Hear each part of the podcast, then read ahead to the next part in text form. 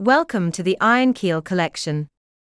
Today's story is called Rediscovering Our Passion of Space Exploration. Written by Shôn Ellerton on March 9, 2023. Subtitled I remember a time when the passion of space exploration was all the rage. What happened to it? Perhaps we have also lost the secrets from those who architected these great moments in history. I remember so vividly my dreams of becoming an astronaut during my early school years. I must have been around 10 or so. Perhaps 11 or 12. Can't remember exactly what age, but it was thereabouts or so. My all time hero at the time was Neil Armstrong, the man who first walked on the moon back in 1969, and I remember a playground nearby with quite an amazing rocket structure with several levels one can climb up within, and how my friends and I used to reenact the ritual Armstrong and his crew underwent in getting the rocket going. Being also inspired by watching Star Trek, we occupied the rocket structure and assigned each level appropriately, from engine rooms at the base up to the bridge at the top. I was also heavily into making those Model Estes rockets, the ones which you insert a solid fuel charge in it and then ignite it with a bit of electrical wire or a dynamite fuse, with the hope that it goes up hundreds or even thousands of feet in the air, depending on the rocket. They made for a most interesting spectacle, especially those which exploded on the pad or that one occasion in which one of my Bloodhound replica rockets shot up, made a right angle horizontally, and then made another right angle straight down to Earth at enormous speed, narrowly missing our dog. It was an exciting hobby for any boy. In short, I was obsessed with rockets and I had this strange dream that it would be just crazy and awesome if one person could get a rocket into space without the might of NASA behind it. I used to carry around a copy of the Guinness Book of World Records everywhere we went as a family. In those days, it was a small, but thick novel sized red colored paperback with small black and white print spanning around 600 pages or so. It was concise, but had a lot of stuff in it. Far more than now. And, oh yes, there was less crap in it as it is these days. For example, kid with the largest Nintendo game collection, or the girl with the most tubes of lipstick. It seemed to be more nature and science focused, and with respect to rockets and space, had many of the famous rocket pioneers, including Goddard, who made the first rocket back in 1926 and von Braun, who led the design of the first rocket that actually got into space in 1944 with the iconic and frightening V 2. Such feats seem to less impress today's generation of kids, I suspect.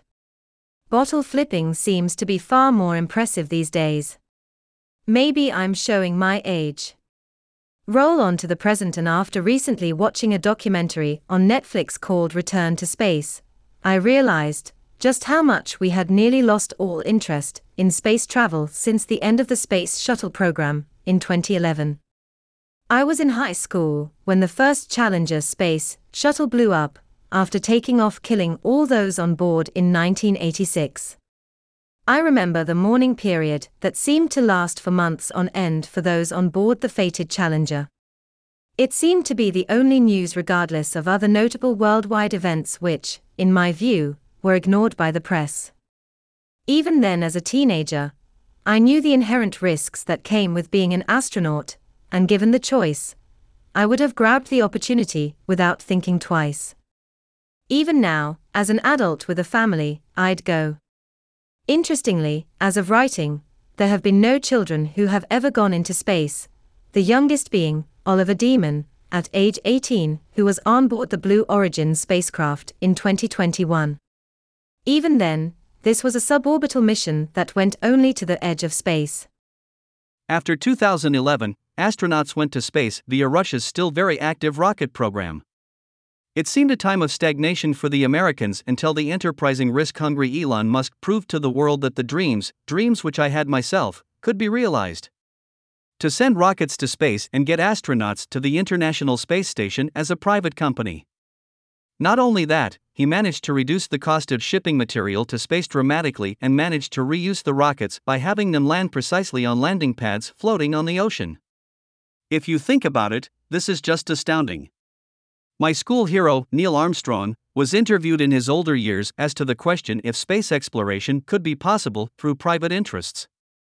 The answer was a very disappointing no. How could this be?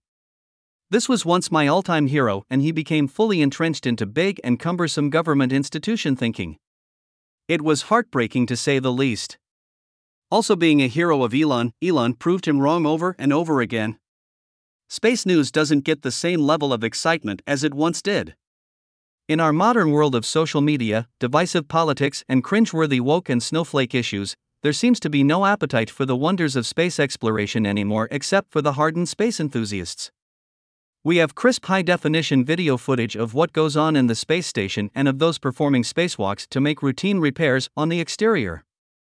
Full video coverage of men and women working in the most hostile of environments is piped down to us 24 7 in high definition, but few watch or even care. Back in 2005, I was more surprised of people's indifference or even ignorance that we managed to land a probe on the mysterious and primordial Titan, the biggest moon of Saturn. Many criticize space exploration because of the money spent that could have been used elsewhere or on environmental grounds. As for all the achievements with the SpaceX program, there are the usual ignoramuses and brain dead people out there who denounce the achievements merely because Musk is behind it.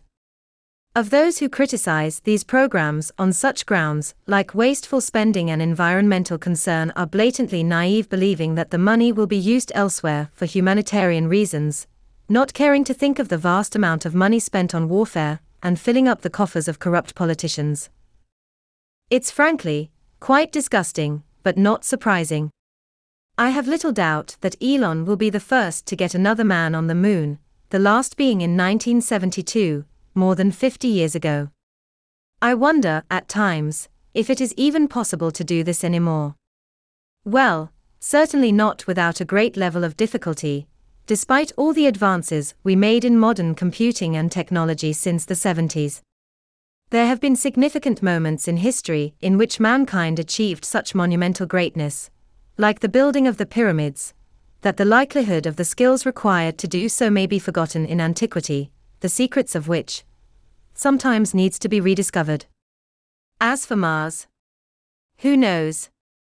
Lastly, I was captivated watching the live coverage of the astronauts and the Dragon docking with the ISS.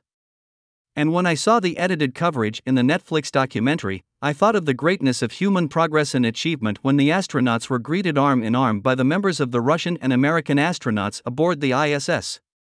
And meanwhile, on Earth, the clowns that represent the leaders of our nations are full on intent on showing their bravado, arrogance, and sheer stupidity, bringing us nearer to the brink of a nuclear war.